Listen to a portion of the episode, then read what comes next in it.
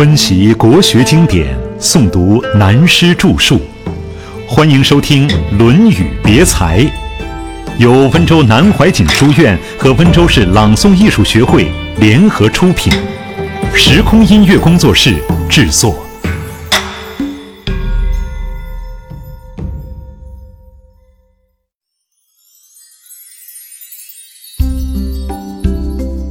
泰山之旅。再看下面，季氏的野心越来越明显了。季氏旅于泰山，子谓冉有曰：“如弗能就于？”对曰：“不能。”子曰：“呜呼！曾谓泰山不如林放乎？”这段事情记载的这么简单，但妙不可言。冉有是孔子的学生。后来成了文人而带兵的统帅。孔子穷是自己穷，他所教的学生后来很多都很得志。他培养这批年轻人在教育上大有成就。冉有这时在季家为相，等于总管。季是旅于泰山，旅依现在解释就是旅行。我们现代看来是蛮好的事情，发展观光事业有什么不好？孔子为什么要反对呢？我们读书要注意时空关系，要注意当时的时代和事件发生的地区，这样就会更了解真相了。泰山是当时文化精神的集中点，也是因为中国古代相信天道。国家政治太平了，上泰山去祭告天地，这叫封禅。像后来秦始皇去泰山封禅，立了碑，回来在路上病死了。古代对封禅这件事迷信的不得了，皇帝不敢随便封禅的，封禅以后几乎都倒霉。古代的观念认为泰山有神。所以要国家的领袖才能到泰山去祭告天地，告就是祷告。而季家旅于泰山，带些部队说要去泰山打猎，但这是假的。实际上他是想造反，到泰山去祈祷神的保佑。这个政治内幕，孔子根据观察当然知道，所以把他的学生冉有叫来，对他说。如弗能救鱼，你不能救他们季家吗？他们这样一定会失败的，一失败全家性命丧亡。他怎么可以做这样狂妄的事？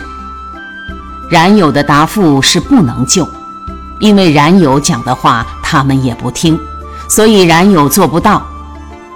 孔子到这时候叹口气说：“呜呼！曾谓泰山不如临放乎？”他说：“难道泰山就不如林放吗？”这句话是什么意思呢？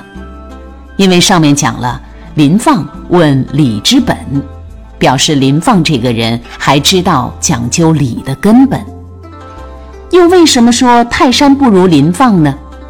因古代认为泰山有神，所谓东岳之神，祭是想去祭东岳之神，等于现在的拜拜。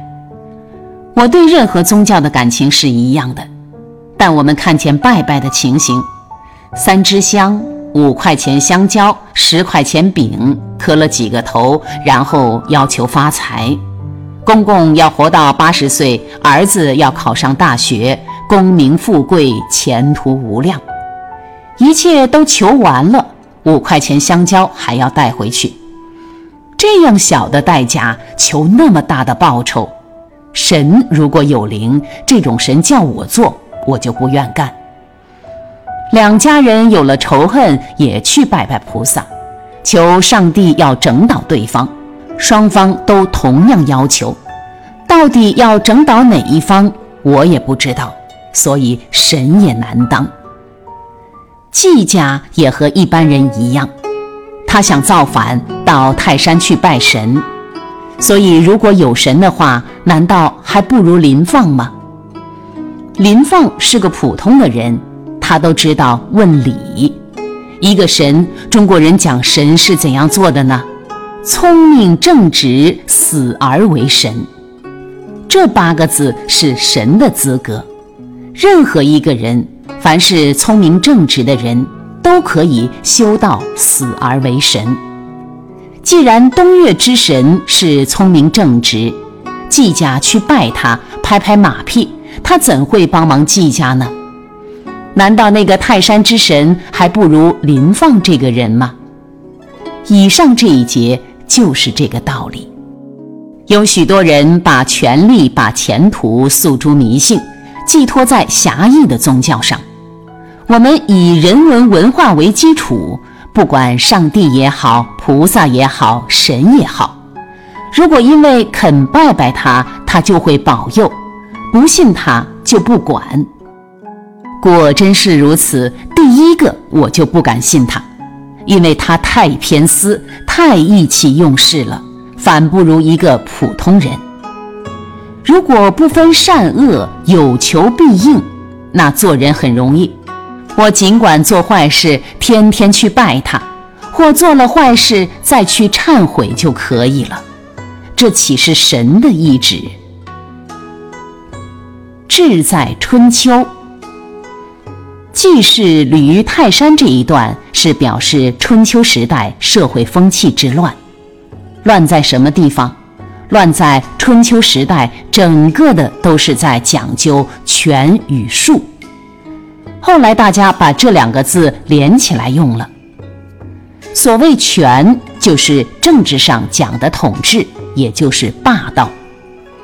春秋末期，王道衰微，霸道因此起来了。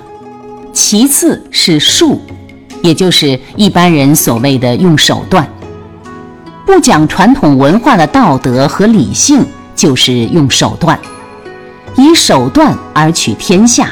就是权术，因此我们要了解当时的政治变乱，一定要先了解一本书《春秋》。《春秋》是孔子著的，像是现代报纸上国内外大事的重点记载。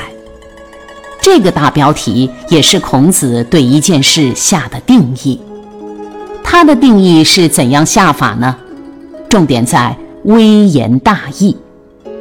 所谓威严，是在表面上看起来不太相干的字，不太要紧的话。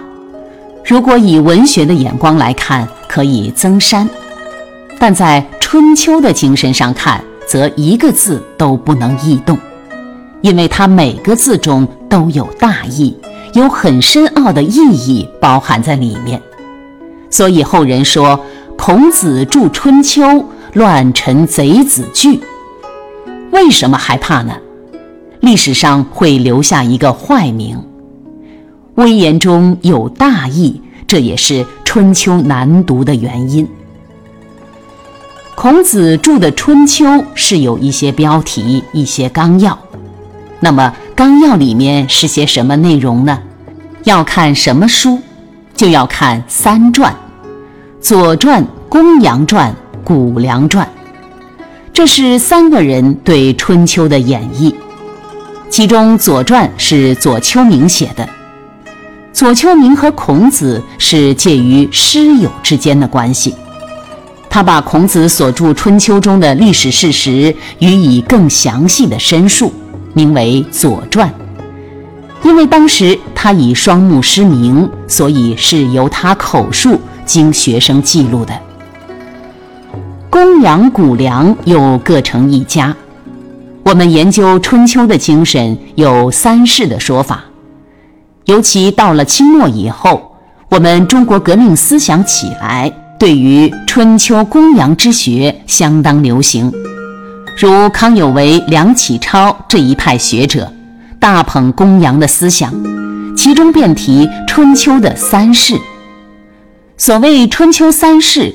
就是对于世界政治文化的三个分类：一为衰世，也就是乱世，人类历史是衰世多。研究中国史，在二三十年以内没有变乱与战争的时间几乎找不到，只有大战与小战的差别而已。小战争随时随地都有。所以，人类历史以政治学来讲，未来的世界究竟如何，这是一个非常大的问题。学政治哲学的人应该研究这类问题。如西方柏拉图的政治思想，所谓理想国。我们知道，西方许多政治思想都是根据柏拉图的理想国而来的。在中国有没有类似的理想？当然有。第一个，《礼记》中《礼运大同篇》的大同思想就是。我们平日所看到的大同思想，只是《礼运篇》中的一段，所以我们要了解大同思想，应该研究《礼运篇》的全篇。其次是道家的思想华胥国，所谓皇帝的华胥梦，也是一个理想国。与柏拉图的思想比较，可以说我们中国文化有过之而无不及。但从另一方面看，整个人类是不是会真正达到那个理想的时代，这是政治学上的大问题，很难有绝对圆满的答案。因此，我们回转来看春秋的三世，它告诉我们，人类历史衰世很多。把衰世进步到不变乱，就叫升平之势。最高的是进步到太平，就是我们中国人讲的太平盛世。根据中国文化的历史观察来说，真正的太平盛世等于是个理想国，几乎很难实现。我们《礼运篇》的大同思想，就是太平盛世的思想。也就是理想国的思想，真正最高的人文政治目的。历史上一般所谓的太平盛世，在春秋三世的观念中，只是一种升平之势。在中国来说，如汉唐两代最了不起的时候，也只能勉强称为升平之势。历史上所标榜的太平盛世，只能说是标榜。既是标榜，那就让他去标榜好了。如以春秋大义而论，只能够得上升平，不能说是太平。再等而下之，就是衰世了。国父思想中所接力的三民主义，最后的目标是世界大同，这也是春秋大义所要达成的理想。秉笔直书，罪罪恶恶。又怎样从《左传》看得出他的微言大义呢？如果读懂了《左传》上第一篇的“郑伯克段于鄢”，就大概可知春秋的笔法。郑伯是一个诸侯，春秋时王道衰微，五霸崛起，五霸中郑庄公是第一个称霸的。接下来有齐桓公、晋文公、秦穆公、宋襄公等。在本篇中，孔子的威严在哪一个字呢？那就是这个“克”字。段是郑庄公的亲兄弟共叔段，对兄弟是不能当敌人看待的。克字有敌对的含义在内，打败了敌人就是克敌。结果，他对待兄弟用对待敌人的办法，事先不肯教化，不止恶于其先，而且还故意培养罪行，最后又故作仁义。因此，春秋的笔法就在这一个“克”字的威严上，定了他千秋的罪状。左丘明写这段历史怎么说呢？大家也许都读过了。我们也不妨温习一下。郑伯，郑庄公是老大，他母亲姜氏生他的时候是误生，迷迷糊糊在昏迷中生的。做母亲的受了惊，害怕了，于是心理学问题来了。姜氏因为这次受惊，从此对庄公没有好感，始终心里不高兴。由此可知，现代研究青少年思想问题的人要注意：有许多青少年的思想，主要都是在小的时候受到环境影响而形成的。环境上每一件事影响他们的心理很大。譬如从小贫穷的人，尤其是孤儿，他们大多容易产生偏激心理。我也曾栽培过好几个孤贫的少年，并告诉他们，穷苦出身、孤儿出身的人。最后只走两条路，没有第三条路。一种是他将来成功了，对于社会非常同情，他有办法时同情别人，同情社会，因为他觉得自己是从苦难中出来的，就非常同情苦难的人。另一种人成功了，对社会非常反感，对于社会上的任何事、任何人都怀疑，都仇恨。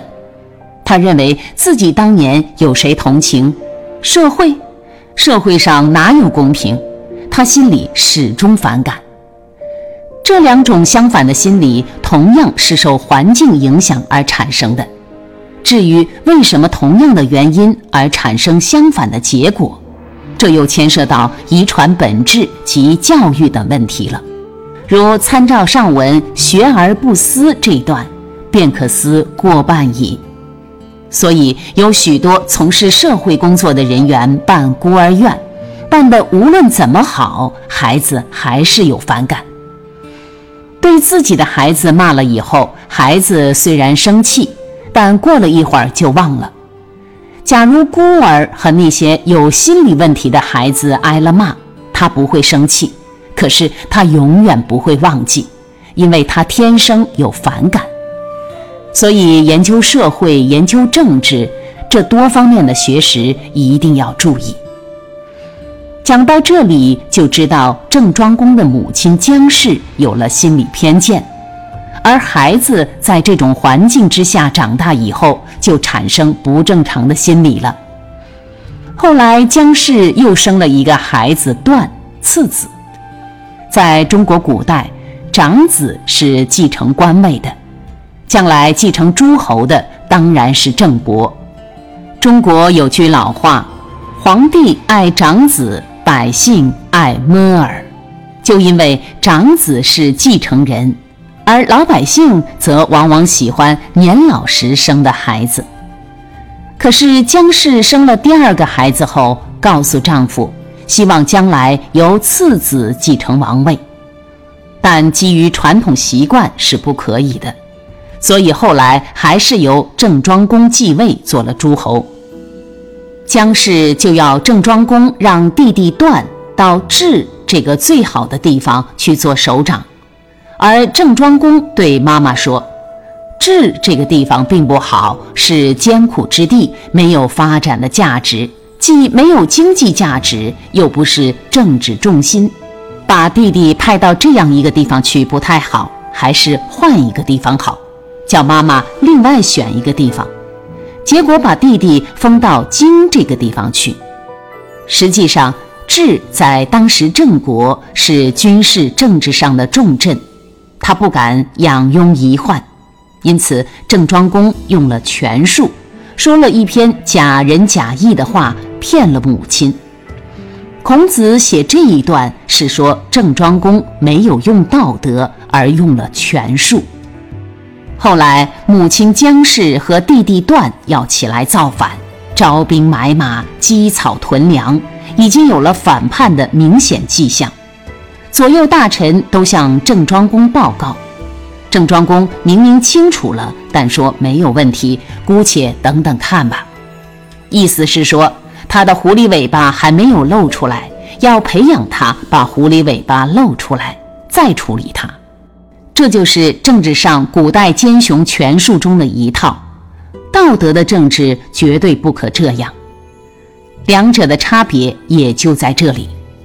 尤其对亲兄弟，应该感化他，把这件事情坦然地告诉母亲来处理，不应该像培养敌人罪行那样培养他。最后，母亲与弟弟通同造反，郑庄公出兵灭了这个弟弟。所以历史上有人说，曹操培养了刘备和孙权，以便挟天子以令诸侯。这个手段是效法郑庄公的，因此便指历史上第一个奸雄是郑庄公。孔子著《春秋》，为什么用这件事开始呢？这就是说明社会的变乱，并不是普通人能够引导的，都是权臣有地位的人变坏了风气。所谓“乱自上升”，所以上面讲到季氏旅于泰山的故事，孔子说：“曾为泰山不如林放乎？”也就是这个意思。